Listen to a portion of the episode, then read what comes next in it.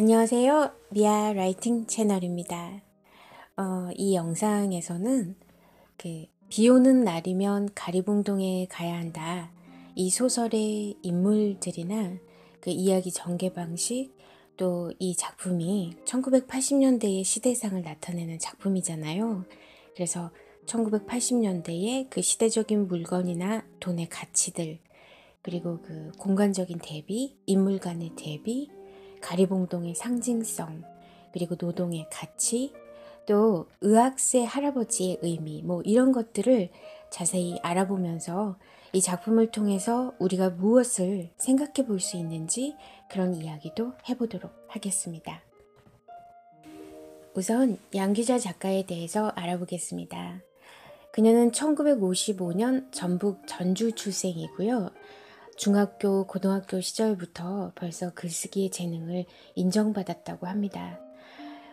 그녀는 원미동 사람들, 희망, 나는 소망한다, 내게 금지된 것을, 또 슬픔도 힘이 된다, 천년의 사랑 등 정말 1998년까지 계속해서 글을 발표했고요. 모두 드라마나 영화, 연극으로 만들어졌습니다. 혹시 그 양귀자 작가의 글을 단편만 읽어보셨다면 꼭 다른 장편들도 읽어보시기 바랍니다. 정말 우리의 이웃들의 모습, 나의 가족의 모습, 또 나의 모습, 그리고 그 당시의 사회, 정치적인 현실이 그대로 살아 숨쉬고 아기자기하게 잘 묘사되어 있어요. 그리고 그 희망이 항상 새싹처럼 자라고 있어서 슬퍼도 암울하지 않은 그런 소설들입니다. 양귀자 작가가 1997년 한 12월경에 한 신문에 그녀의 인터뷰에서 원미동에 대해서 직접 언급한 적이 있어요. 들어보세요. 1981년 겨울, 혹시나 하는 심정으로 전철을 타고 부천까지 가서 복덕방을 기웃거리던 나는 이 도시의 동네 이름 중에 원미동이란 곳이 있다는 사실을 알게 되었다. 원미동이라니, 멀고 아름다운 동네라니. 동네 이름 앞에서 나는 그만 할 말을 잊었다. 무더니도 춥던 그 겨울, 며칠째 서울로 경기도로 집을 구하러 다니던 내 앞에 던져진 그 동네의 이름은 그대로 내 가슴에 박혀 하나의 화두가 되어버렸다. 이후 10년간 원미동에 살면서 나는 내가 작가라는 사실을 처음으로 다행스럽게 여겼다. 도저히 그냥 지나칠 수 없는, 삶이 지어내는 온갖 쓸쓸한 표정들은 마침 내가 작가였기 때문에 고스란히 기록될 수 있었기 때문이었다. 그 기록들은 또한 나만의 믿음이었지만 80년대를 살아가는 우리들 모두의 초상이기도 했으므로 나는 한층 더 부지런히 쓸 수가 있었다. 그리고 점차 알게 되었다. 내게 있어 화두는 원미동이 아니라 그 속에서 살고 있는 사람들이라는 것을. 원미동은 가나안에서 무릉도원까지의 아득한 거리에 있는 그런 동네가 아니라 기어이 또 하나의 희망을 만들어가면서 살아야 할 우리들의 동네이다.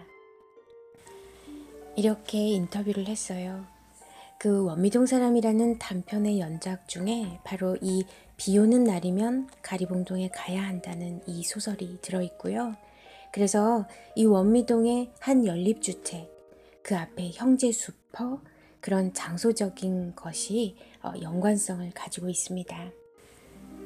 이 소설은 전지적 작가 시점으로 전개되고 있어요. 전지적 작가 시점이라는 것은 서술자가 소설의 바깥에서 사건을 서술하는데요. 마치 신이 우리 인간을 꿰뚫어 보듯이 인물의 생각이나 감정, 그들과의 관계, 현재뿐만 아니라 과거나 미래의 사건까지도 모두 파악해서 서술한다는 것입니다. 이 작품에서는 주인공인 그는 은혜 아빠이지만 그 이름은 알 수 없는 그에게만 전지적인 작가 시점을 적용하고 있고요. 나머지 인물에 대한 서술, 즉 임씨나 자벽부 청년이나 그의 아내에 관한 것은 주인공인 그의 눈으로 관찰하는 시점에서 글을 전개하고 있습니다. 이 이야기는 광복절 휴일날 아침 8시부터 시작됩니다. 모처럼 쉬고 싶었던 그는 두 명의 일꾼이 아침부터 들이닥쳐서 목욕탕을 수선하느라 시작하는 그 망치질 소리, 튕겨나가는 타일 조각과 콘크리트 파편 때문에 이마살이 찌푸려질 정도로 신경이 예민해지게 됩니다. 그는 어머니와 아내 그리고 5살 된 은혜, 갓난아기 이렇게 2딸 아이를 둔 가장입니다. 그는 서울의 한 기업의 영업부 홍보실에 사보를 편집하는 일을 하고 있어요.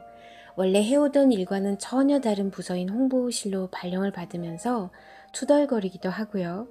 서울에서 살았던 그는 자신의 집을 갖지 못해서 언제나 허둥대고 떠돌아다니던 그런 정처 없는 마음으로 살고 있었는데 서울의 외곽인 부천에 연립주택 하나를 어렵게 마련합니다.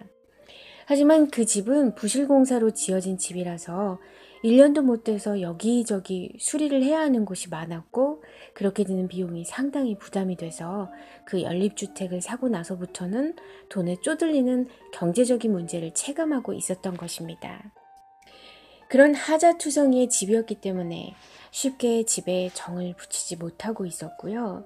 그것은 그의 아내가 아직도 버리지 못하는 그 서울의 아파트에 대한 미련이 전이된 것이기도 했고 중심가에 직장이 있는 서울을 한참 지나서 도시의 외곽에 있는 자신의 부실한 연립주택으로 돌아올 때마다 그 느끼는 패배감이 그를 짓누르고 있었기 때문입니다.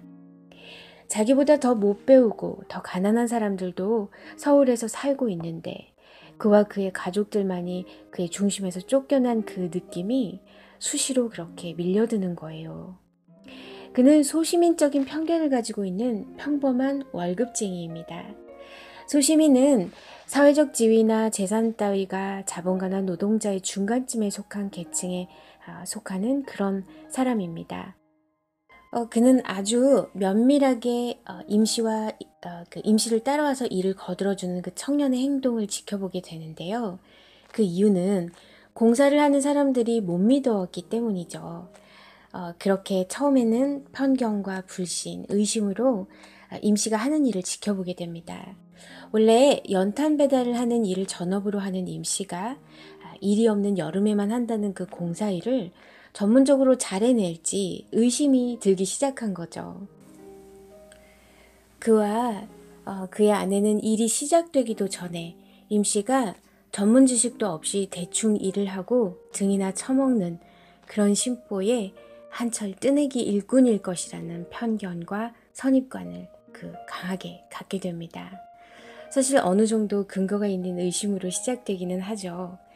공사 견적을 미리 뽑아두었는데 그것이 너무 많이 지불된 것은 아닐까 하는 그 의심을 지울 수가 없습니다. 그들의 미덥지 않은 행동을 조선놈들은 할 수 없어 라고 하면서 자신도 모르게 지배자적인 시선으로 무시하면서 일하는 노동자를 판단하고 있음을 보게 되죠. 이 소설의 특징은 이 은혜 아빠가 광복절 하루 동안 임씨의 일하는 모습을 지켜보면서 변해가는 그의 심적 변화를 시간적 흐름을 타고 따라가면서 독자 또한 그처럼 변화되는 것을 느끼게 됩니다. 처음에는 그렇게 불신과 의심의 눈으로 임씨를 믿지 않았잖아요. 하지만 서서히 임씨를 이해하고 임씨와 동화되는 것을 그는 느끼게 됩니다. 처음에는 노골적으로 감시하는 낌새를 주지 않으려고 그냥 이것저것 물어보기도 하고 그냥 이렇게 옆에 주위에 맴돌면서 임씨의 행동을 주시하게 되죠. 사실 그는 지식인 중간층으로서 노동자 계층에 대한 편견을 가지고 있었어요. 자신도 모르게 노동의 가치를 무시하고 있었던 거고 그렇게 많은 일을 하고서도 월세를 벗어나지 못하는 것은 무능함 때문이야 라던가 항상 정당한 대가 이상을 바라면서 등을 쳐먹으려고 혈안이 되어 있다고 하는 그런 선입관을 가지고 있었던 겁니다. 허물도 없고 격이 없는 듯이 임씨에게 다가가서 그렇게 행동하는 것처럼 보이려고 해요. 하지만 그의 안에 가지고 있는 임씨에 대한 생각이 편견이라는 것을 알고 있고 그 내심을 감추려고 하는 그 반작용이라고나 할까요?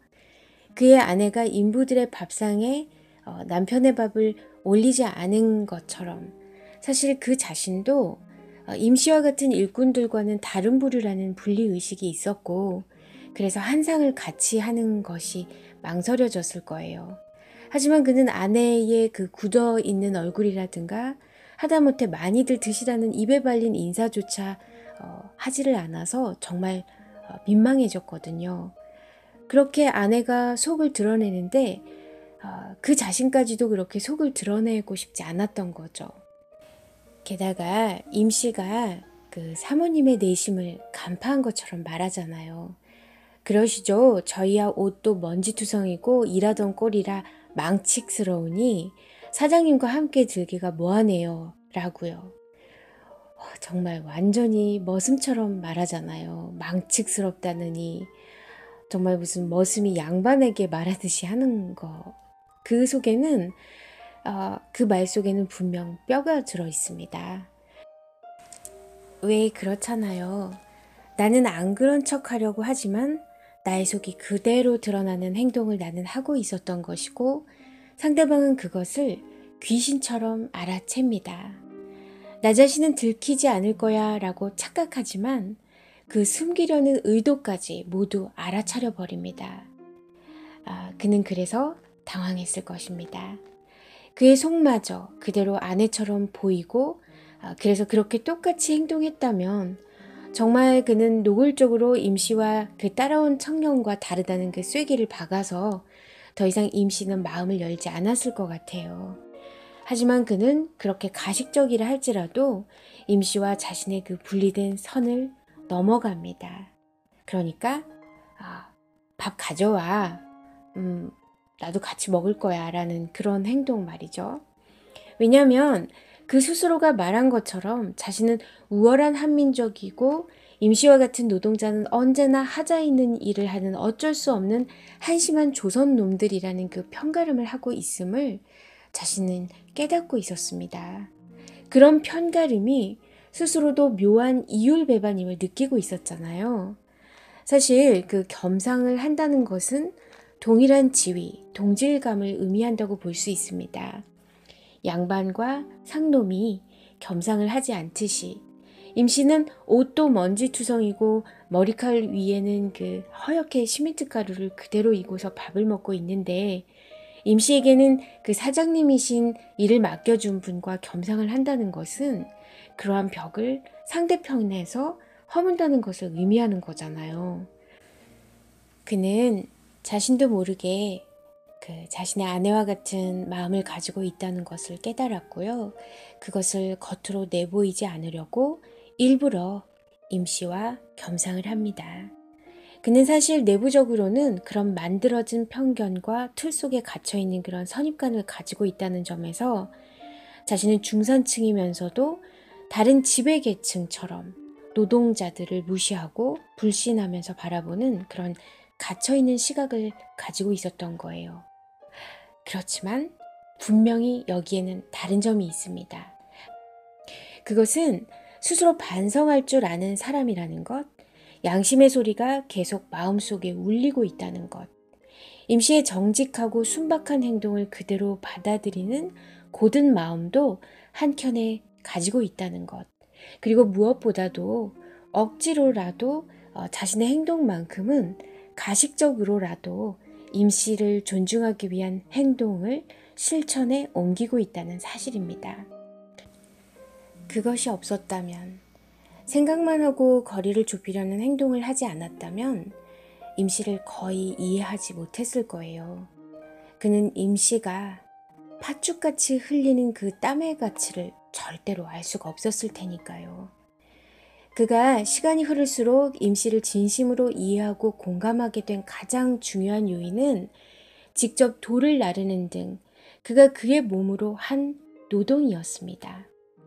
처음에는 가식으로 혹은 건성으로 형식적으로 시작된 것이 나중에는 임씨를 따라온 자벽부가 자기 볼일을 보기 위해서 목욕탕 일에서 빠져나가면서 그 반강제적으로 어쩔 수 없이 임씨를 보조하면서 하게 된 그 노동이, 그가 임씨처럼 흘려본 그 땀이 그의 변화의 핵심이라고 생각합니다. 열심히 지치지도 않고 꼼꼼하게 끝까지 일하는 임씨를 따라서 자신도 몸을 움직이면서 체험하면서 자신의 머리로만 살아가는 그 지식인의 한계 같은 것도 깨닫게 되는 거죠. 은혜 아빠는 스스로도 아무짝에도 쓸모없는 그 분석력, 습관화된 늘어진 엿가락 같은 생각의 실타래 때문에 공연스레 머리가 무거워졌고, 그렇게 몸으로 일을 하면서도 그 생각의 꼬리를 잘라보려고 하지만, 그래서 머리를 흔들어 보지만 잘 그게 안 되죠. 임시 밑에서 자벽부 노릇을 하면서 보기와 다르게 보통 힘든 일이 아니라는 것을 알게 되는 거예요. 뒷짐지고 보는 것과는 정말 다르니까요. 깨진 돌을 부대에 담아 나르려고 몇 번을 계단을 오르내리면서, 모자란 재료를 사러 건재상에 오고 가면서, 욕조를 누르는 힘을 쓰면서 땀에 푹 젖어버리고, 그렇게 제대로 한번 노동이라는 것을 경험해 보는 것이었습니다. 억지로 노동자가 되었던 거죠. 그리고 어느새 일꾼의 심보를 닮아가고 있었던 것입니다. 밖이 어두워질수록, 시간이 흐를수록 임씨의 노동의 질은 그의 노동의 질과 확연한 차이를 보입니다. 어두워서도 옥상 일을 몇 번이고 거듭해 나가면서 일을 제대로 하는 것에 몰두해 있는 임씨의 모습을 보면서 그는 숨소리조차 내지 않고 있었습니다. 그리고 저 열가락 손에 박힌 그 공이, 즉 옹이, 그 굳은 살의 대가가 기껏 지하실 단칸방만큼의 생활뿐이라면 좀 너무하지 않나 하는 안타까움이 진정으로 솟았던 것입니다. 그 순간 그는 자신이 사무실에서 홍보를 위한 사보를 만드는 일과 임씨가 하루 종일 한 노동과 땀의 가치를 비교해 보았을 것이고요. 이때 자신보다 더 많은 노력과 땀을 쏟아부어서 일을 하는 임씨의 노동의 진가를 진심으로 이해했던 것입니다. 너무나 다를 것 같아서 다가가지 않고, 그래서 서로를 오해하게 만들었던 그 벽을 허물고 진심으로 서로를 이해하고 공감하며 살아갈 수 있다는 그 희망이 있어야지만 살만한 세상이 아닐까요? 그의 임씨에 대한 의식의 변화, 이해와 연민의 공감이 깊어가는 것이 이 세상이 희망적일 수 있다는 그 가능성인 것 같습니다. 이제 임씨에 관해서 자세히 알아볼까요?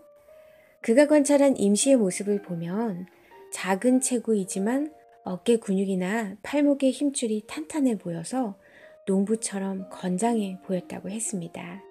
손가락은 공이 박혀서, 그러니까 굳은 살이 박혀 있고요.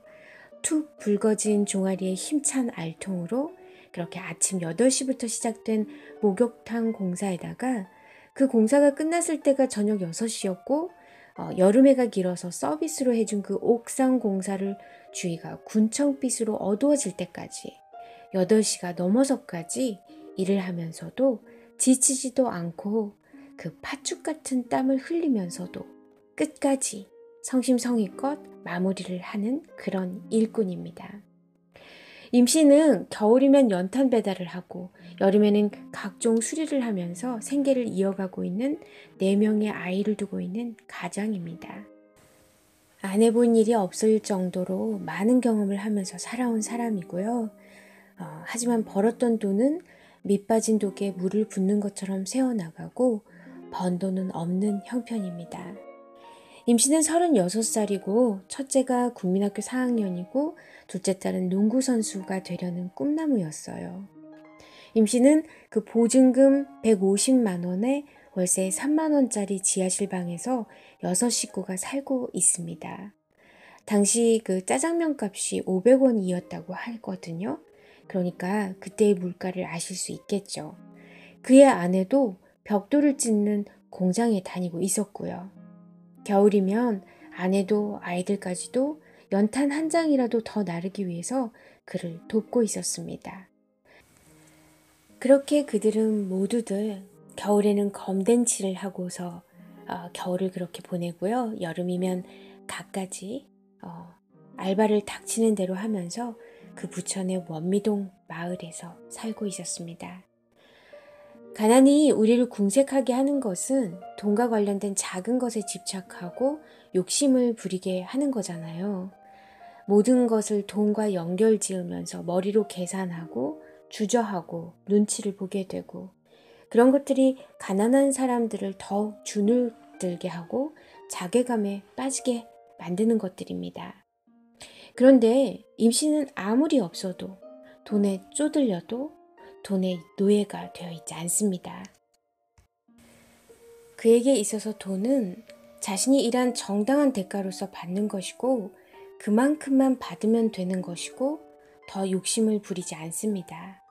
그래서 그의 일을 도우러 왔었던 청년이 오후에 자기 볼 일을 보러 나가고 난 후에 그 은혜 아빠가 그 청년을 대신해서 해준 일에 대한 대가를 정당하게 보상해 주었던 것입니다. 수리비는 원래 18만원이었는데 7만원으로 깎아주고 옥상을 수선해 준 일은 서비스라고 하면서 그 대가를 받지 않았잖아요. 18만원에서 2만원만 깎아도 뒤에서는 뭐라고 할지 몰라도 부르는 게 값이니까 임신은 더 돈을 요구할 수도 사실 있었습니다.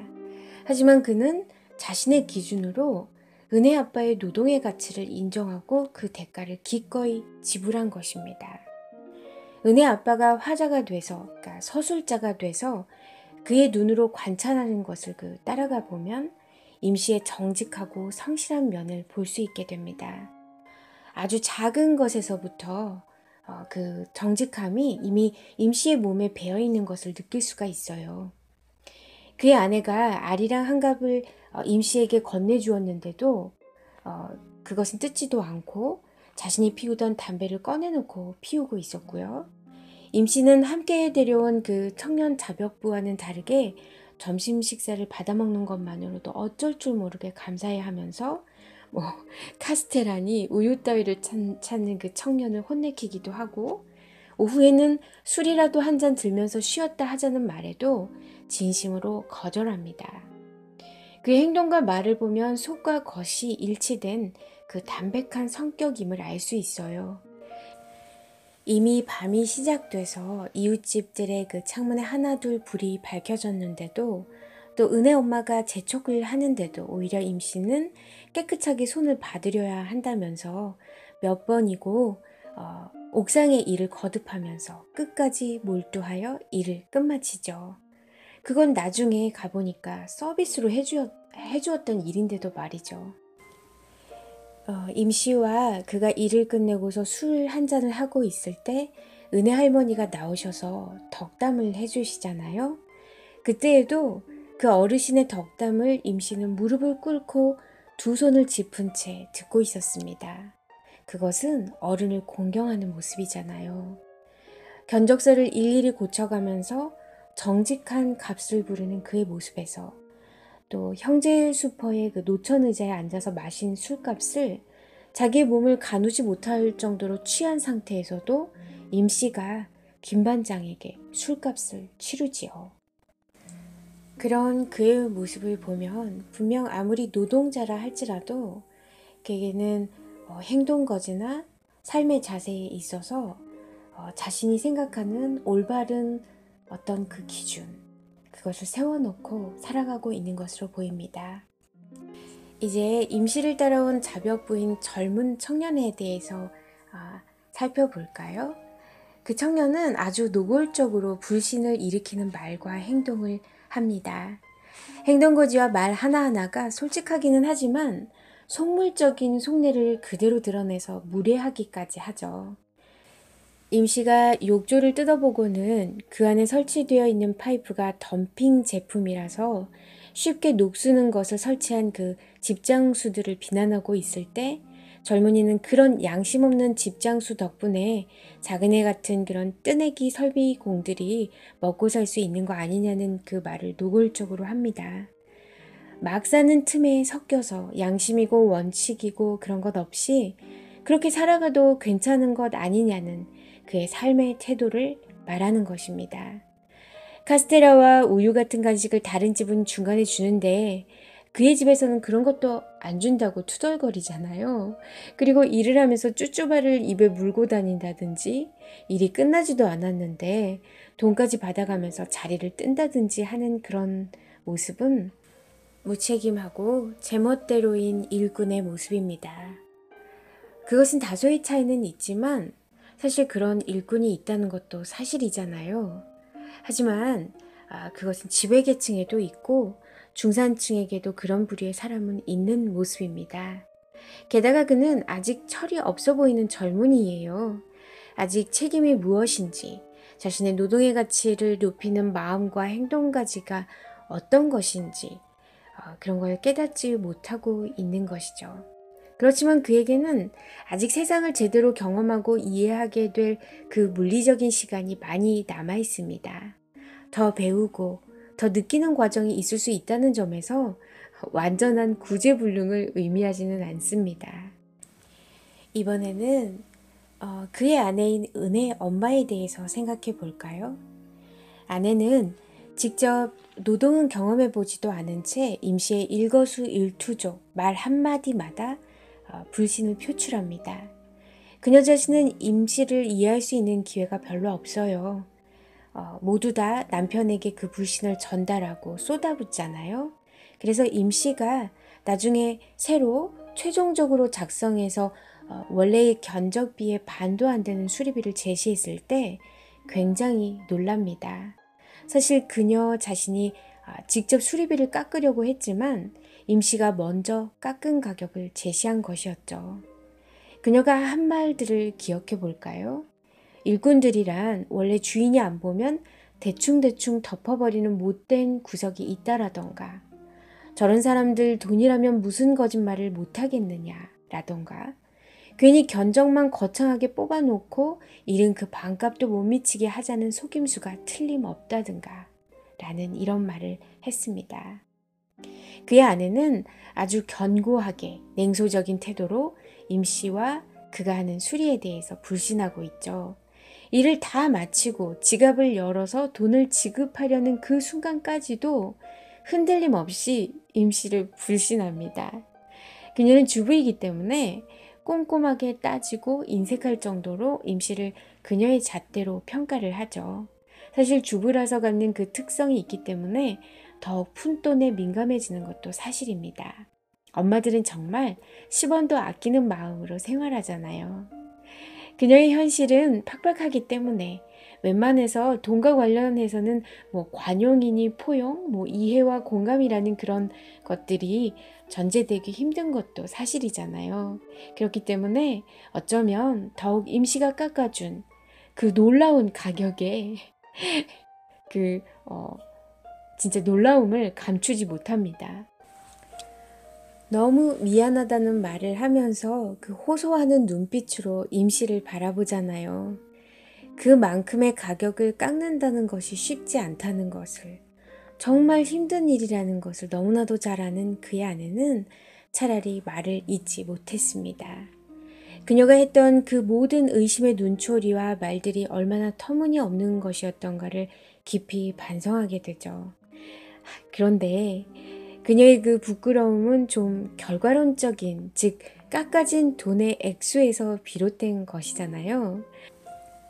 그래서 그녀의 남편이 임씨를 보조하면서 함께 땀을 흘리면서 느낀 그 임씨의 노동의 진가를 가늠하기에는 그녀는 임씨를 그렇게 자세하게 지켜보지 않았습니다. 그녀는 자신이 하는 살림살이가 노동 그 자체이고요. 그리고 두 아이까지 돌보는 엄마로서의 그 육체적인 노동은 그저 그녀가 고생하는 것일 뿐, 그녀의 노동의 가치를 다른 사람의, 임씨의 노동의 가치를 이해하고 존중하는 자세와 연결짓기에는 좀 거리가 먼 것 같습니다. 이제 비 오는 날이면 왜 임씨는 가리봉동에 가는 것일까? 이 문제를 생각해 보겠습니다. 근데 우선은 도식적으로 공간적인 차이를 좀 구분해 보고 싶어요. 그의 집안에서 임씨는 자신의 문제를 그냥 남 얘기하듯 대수롭지 않게 말해버립니다. 임씨에게 그의 집안은 일터이고 긴장된 공간이잖아요. 그리고 그와 그녀의 아내가 임씨를 불신하고 의심하는 갈등의 공간이라고 할 수 있습니다. 반면에 집 밖을 나가서 함께 마주 앉은 형제 수퍼 앞에 놓천 의자는 임씨가 자신의 한탄을 마음껏 쏟아부으면서 긴장을 풀 수 있는 공간입니다. 그리고 그는 거기서 같은 동갑끼리 무슨 사장이냐고 말을 놓으라고 하잖아요. 그리고 그가 임씨의 사연을 들으면서 진정으로 임씨를 인간적으로 이해하고 공감하고, 그러면서 한편으로는 무엇도 해줄 수 없는 안타까움을 느끼게 하는 공간이기도 합니다. 그래서 화해와 이해의 공간이라고 할 수 있어요. 그렇게 동등하게 서로의 입장을 얘기하면서 화해하고 이해할 수 있는 그런 분위기 속에서 임씨는 왜 비 오는 날에는 가리봉동에 가야 한다고 한 것인지 그 사연을 이야기합니다. 쇠타공장의 그 사장에게 1년 내내 연탄을 외상으로 대줬더니 그 연탄값을 떼어먹고 야반도주를 했다는 거죠. 공장이 망했다는 말을 믿었는데 나중에 알고 보니까 가리봉동에 가서 더 크게 공장을 차렸다는 거예요. 그 사장은 여공들의 노임도 밀렸다, 부도가 나서 그것을 메우느라고 마누라의 목걸이까지 팔았다면서 그 돈을 아직까지도 주지 않고 있다는 것입니다. 그 사장이라는 사람은 돈이 없어서 못 주는 것이 아니라는 걸 우리가 알 수 있어요. 왜냐하면 그 사장은 그 가리봉동에서 맨션 아파트에 살고 있다는 사실만 보아도 알 수 있습니다. 여기에서 가리봉동이 상징하는 것은 무엇일까요? 우선 가리봉동은 임씨의 입장에서는 그를 속이고 도망간 한 공장의 사장이 있는 곳이기 때문에 사는 것이 어렵고 힘들어질 때마다 떠올리는 곳일 것입니다. 하지만 언제나 거짓말을 듣고 속고만 있기 때문에 그 돈을 언제 받을지 막연하기만 하고 원망스럽기만 한 곳이기도 하고요. 그렇기 때문에 임씨에게 세상이 더럽게 느껴지고 부당하게 느껴지고 박탈감이나 이질감을 더욱더 느끼게 만드는 곳입니다.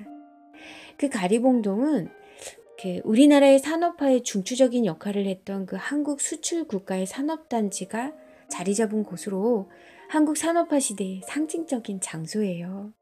1960년대 중반 이후 70년대, 80년대로 이어지는 그 서울의 도시화와 산업화를 압축적으로 보여주는 곳입니다. 1980년대 말부터 시작된 산업구조의 재편과 외국인 노동자의 유입과 그 세계화에 이르기까지 전체적인 한국의 산업화의 과정을 그대로 보여주는 장소입니다. 1960년대 중반 이후 가리봉동의 역사는 구로공단의 역사와 같다고 볼 수 있어요. 즉 가리봉동은 구로공단에 의해서 형성되었다고 평가되고 있습니다. 왜냐하면 이 구로공단을 중심으로 그 노동자들, 여공들, 일꾼들이 일을 하고요. 그 주변의 가리봉동에 그 월세를 얻어서 생활하면서 그렇게 구로공단, 가리봉동은 서로 연관성을 가지고 있었습니다. 가리봉동은 그렇게 많은 노동자들이 생활하던 곳이라서 그 공간의 구조들이 다 벌집형처럼 되어 있는 그런 다가구 주택들이 되게 많았어요. 그리고 지금도 그런 집이 많다고 합니다. 거의 공장에서 아침부터 밤까지 일을 하고 돌아와서 주로 잠만 자는 곳이었죠. 1980년대의 그 가리봉동은 굶주림을 참아가면서 자신들이 사고 싶고 먹고 싶고 놀고 싶은 것은 참아가면서 고향에서 자신이 보내는 돈을 기다리고 있을 부모님과 형제의 자매를 위해서 월급을 모아서 보내고 있었던 거예요. 많은 노동자들이.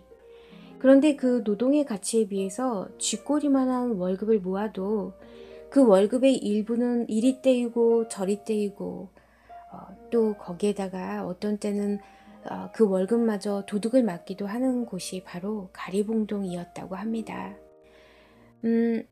노동자들은 노동 착취에다가 범죄의 대상이 되곤 했다는 거예요. 1980년대 가리봉동은 전국에서 가장 도둑이 많던 동네였대요.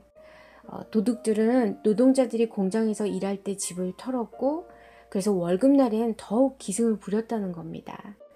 가리봉동의 노동자들의 그 불안함은 1990년대 이후에 그 중국 동포들에게 옮겨지게 된대요. 중국 동포들이 거기가 집값이 싸니까 거기에 모이게 되고 그리고 또 서로 모이면서 정보 교환을 하는 곳이다 라는 인식이 생기면서 그곳에 자리를 잡게 된 것이라고 하고요. 가리봉동에서의 그 가난한 노동자들, 여공들의 서름과 애환을 박노해 시인이 가리봉 시장이라는 제목으로 해서 그 시를 썼어요. 그 시를 한번 소개해 드리겠습니다. 그게 1984년 작품으로 알고 있습니다. 가리봉 시장에 밤이 깊으면 가게마다 내걸어 놓은 백열전 등 불빛 아래 오가는 사람들의 상기된 얼굴마다 따스한 열기가 오른다. 긴 노동 속에 갇혀있던 우리는 자유로운 새가 되어 이리 기웃 저리 기웃 깔깔거리고 건수 찾은 어깨들도 뿌리 뽑힌 정과자도 몸 부비며 살아가는 술집 여자들도 눈빛을 빛내며 열이 오른다. 돈이 생기면 제일 먼저 가리봉 시장을 찾아 친한 친구랑 떡볶이 500원어치, 김밥 한 접시, 기분 나쁘면 살짝 생맥주 한 잔이면 스테이크 잡수시는 사장님 배만큼 든든하고 1,500원짜리 티셔츠 색깔만 고우면 친구들은 환한 내 얼굴 귀티난다고 한다. 하루 15시간 손발이 퉁퉁 붓도록 유명 브랜드 비싼 옷을 만들어도 고급 오디오 조립을 해도 우리 몫은 없어. 우리 손으로 만들고도 엄두도 못 내. 가리봉 시장으로 몰려와 하청 공장에 막 뽑아낸 싸구려 상품을 눈부시게 구경하며 이번 달엔 큰맘 먹고 물색 원피스나 한 벌 사야지 다짐한다. 아판 쉬다 명진은 이번 월급을 타면 켄터키 치킨 한 접시 사 먹으면 소원이 없겠다 하고 마무리 때리는 정희는 2,800원짜리 이쁜 샌들 하나 보아둔 게 있다며 잔업 없는 날 시장에 가자고 손을 꼽는다. 가리봉 시장의 밤이 익으면 피가 마르게 온 정성으로 만든 제품을 화려한 백화점으로 물 건너 코 큰 나라로 보내고 허기지고 지친 우리 공돌이 공순이들이 싸구려 상품을 샘나게 찍어두며 300원어치 순대 한 접시로 허기를 달래고 이리 기웃 저리 기웃 구경만 하다가 허탈하게 귀갓길로 발길을 돌린다. 그때 당시에 가리봉동, 가리봉시장, 그때 여공들의 풍경, 많은 노동자들이 그곳에서 느끼는 그런 박탈감, 이질감, 그런 것들을 우리는 느낄 수가 있습니다. 시를 통해서. 가리봉동은 여공들이 하루 종일 일하고 고향에 돈을 붙이기 위해 배를 골고 오랫동안 공장주들의 그 약탈 대상이 되었어요. 임시의 돈을 떼먹고 도망친 그 공장주는 바로 그렇게 여공들의 월급이 밀렸다는 핑계로 돈이 없다고 했잖아요. 그 말을 얼마나 믿을 수 있을까요? 가리봉동은 임시에게만이 아니라 임시의 돈을 떼먹고 난 다음 착취와 사기의 장소만 바뀐 거라고 볼 수 있어요. 가리봉동에 가서 공장을 차리고 임시 같은 사람들 대신에 여공들의 돈을 떼어먹고 있다는 것을, 그 노동자들의 노동의 가치만큼 돈을 절대로 줄 리도 없고 그 공장주는 어떻게 해서든지 자신의 배만 불리는 삶을 살았을 것입니다. 그렇게 약탈과 착취는 계속 이어지고 있었던 것이죠. 그렇기 때문에 임시는 지하 단칸방에서 사는데 그의 돈을 떼어먹은 공장주는 가리봉동에서 맨션 아파트를 사고 거기서 풍요롭게 생활하고 있습니다. 그렇게 또 다른 사회적 약자들이 착취당하고 있는, 오히려 더 많은 사람들이 약자로 피지배층으로 양산되는 대규모 단지가 형성된 곳이 바로 가리봉동이었다는 점에서 가리봉동이라는 지역이 이 소설에서 상징하는 것은 단지 연탄값 떼어먹고 공장주가 도망간 것만을 의미하지 않는다는 생각이 들어요.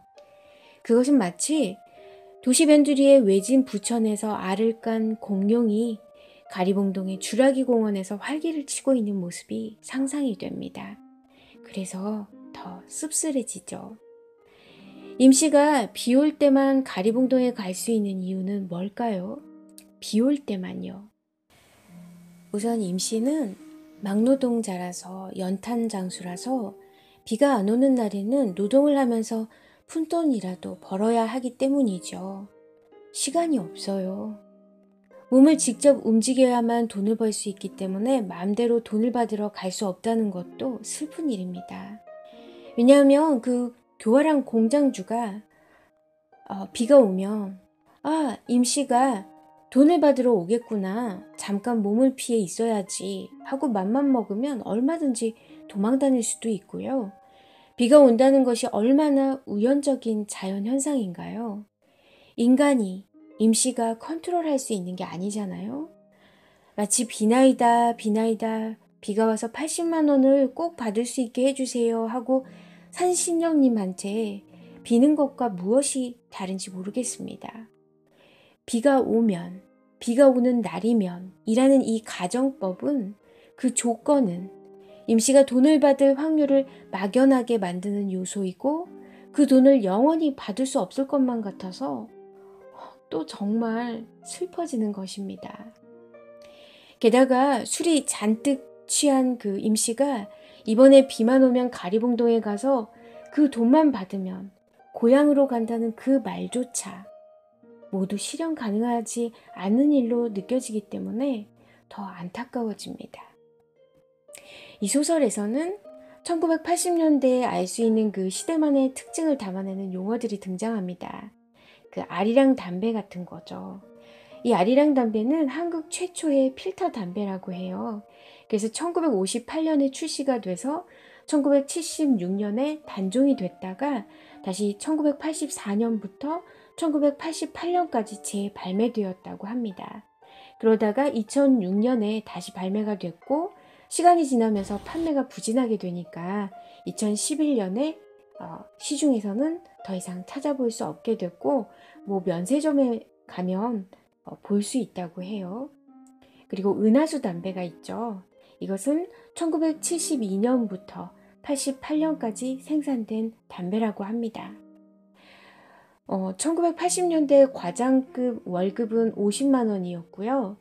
서울 아파트 한 채 값은 1,200만 원 혹은 이 소설에서 보니까 1,500만 원짜리도 있다고 했고요. 당시 짜장면 한 그릇이 500원이었대요. 그리고 소주 한 병은 200원, 버스비는 100원, 라면은 100원이었다고 하니까 임씨는 한 달 내내 뼈품을 팔아도 20만 원 벌이가 달랑달랑 하다고 했습니다. 그것이 임씨의 현실이었습니다. 임씨가 가리봉동에 가서 받아야 할 돈 그 80만 원은 정말 임씨에게 있어서는 큰 돈입니다. 그 임씨의 둘째 딸이 학교 대표 농구 선수로 박찬숙 못지않을 제주꾼이라고 했잖아요. 박찬숙은 얼마나 유명했을까요? 알아보니까 박찬숙은 대한민국 여자농구를 대표하는 인물입니다. 그녀가 활약했던 그 1970년대부터 1980년대까지 대한민국 여자농구 국가대표팀은 국제대회에서 아주 좋은 성적을 거둔 시기였대요. 그래서 1984년 로스앤젤레스 올림픽에서는 준결승전에서 중국을 꺾고 대한민국 최초의 올림픽 그 구기 종목에 은메달을 획득한 그런 쾌거를 이루었다고 합니다. 그러다가 이듬해 잠시 은퇴했다가 다시 복귀해서 1988년 그 올림픽 있잖아요. 그때 출전도 했다고 합니다. 그녀는 키가 크면서도 유연성을 갖추고 있어서 이 본래 동양 선수들이 취약했던 그 포지션에서 외국 선수들을 압도했기 때문에 그렇게 좋은 성적을 거둘 수가 있었다고 합니다. 이제 이 영상을 마무리하려고 하는데요. 여기에서 그 임씨가 토끼띠 36세인 걸 알고 그는 자기도 토끼띠라고 동갑이라고 한 것은 왜 그랬을까 생각해 보면요. 자기가 한 살 더 어린데 한 살 더 인생을 살아온 임씨가 아직도 그보다도 더 초라한 모습이라는 것을 각인시키고 싶지 않았던 그 배려라고 생각됩니다. 그의 집에서 나와서 그는 1층 현관까지 임씨를 배웅해 주려고 하죠. 그것도 참 쉽지 않은 행동이라고 생각이 되는데 그렇게 배웅까지 해주는 그에게 임씨는 정말 사람 대접 받는다는 기분이었을 것 같고요. 그렇게 임씨의 마음에 긴장이 확 풀렸던 거죠. 그리고 동갑이니까 친구랑 맥주 한 잔이 더 하고 싶었겠죠. 그리고는 함께 노천 의자에 앉아서 그는 임씨에게 하루 종일 듣기 거북했던 그 사장님이라는 호칭을 내려놓으라고 합니다. 그렇게 그는 하루 종일 품고 있던 임씨에 대한 불신과 의심, 편견과 오만까지도 모두 부끄러워하면서 자신을 더 낮추고 싶어 했던 것이죠. 이 소설의 마지막 부분에서 밤이 꽤 깊어졌고 광복절 공휴일도 이제 마감이었습니다. 광복절 날의 끝자락의 그 밤하늘 아래서 그는 진정한 한민족이 누구일까? 그 답을 찾지 않았을까요? 진정으로 우월한 한민족에는 바로 그렇게 예전에도 그랬고 지금까지도 가난에 허덕이고 핍박받으면서도 정직함과 우직함을 잃지 않고 성실하게 몸으로 노동하면서 그 정당한 대가만을 받으려는 임씨와 같은 평범한 노동자들이라는 것을, 그리고 영문도 알 수 없는 그 이상한 행동을 하면서 의학 소리를 내는 그 의학세 할아버지도 어쩌면 그렇게 한평생 억울하게 살아서 어디에도 하소연할 데 없이 살아온 그 하늘, 그렇게 하늘을 올려다보면서 의학 소리를 내면서 손뼉을 치는 것은 아닐런지 생각해 봅니다. 일한 만큼의 노동의 대가조차 받지 못하고 대대로 가난을 대물림하는 사람들의 그 억울함은 정치로도 법으로도 풀어지질 않아서 그렇게 하늘에라도 의학 소리를 질러보는 것은 아닌지 그렇게 생각이 들어요. 그는 이제 집으로 돌아가서 나무 토막처럼 쓰러져 꿈없는 잠을 기다리는 것뿐이라고 했습니다. 임씨만이 아니라 그래도 임씨보다 더 나은 생활을 하는 그조차도 나무 토막처럼 꿈도 없이 희망도 없이 내일을 맞이해야 한다는 것을 의미합니다. 이 소설에 서술자이고 관찰자인 그가 깨달은 그 노동의 가치를 저도 여러분들도 공감하게 되었기를 바라고요. 그가 형식적으로라도 임씨와의 사이에 그어져 있던 보이지 않는 그 분리의 선을 넘어서는 그 작은 행동과 노력을 한 것처럼 내가 마주하는 그 누군가와의 계층적이고 물질적인 격차를, 불신의 벽을 나의 선입견과 편견으로 더 높이 쌓는 행동은 하지 않기를, 작은 행동으로 그 선을 지워나가기를 희망해 봅니다. 오늘의 영상은 여기까지입니다. 긴 시간 저와 함께 해주셔서 너무 감사드리고요. 또 좋은 영상으로 많이 준비해서 여러분들 찾아뵙겠습니다. 안녕히 계세요. 감사합니다.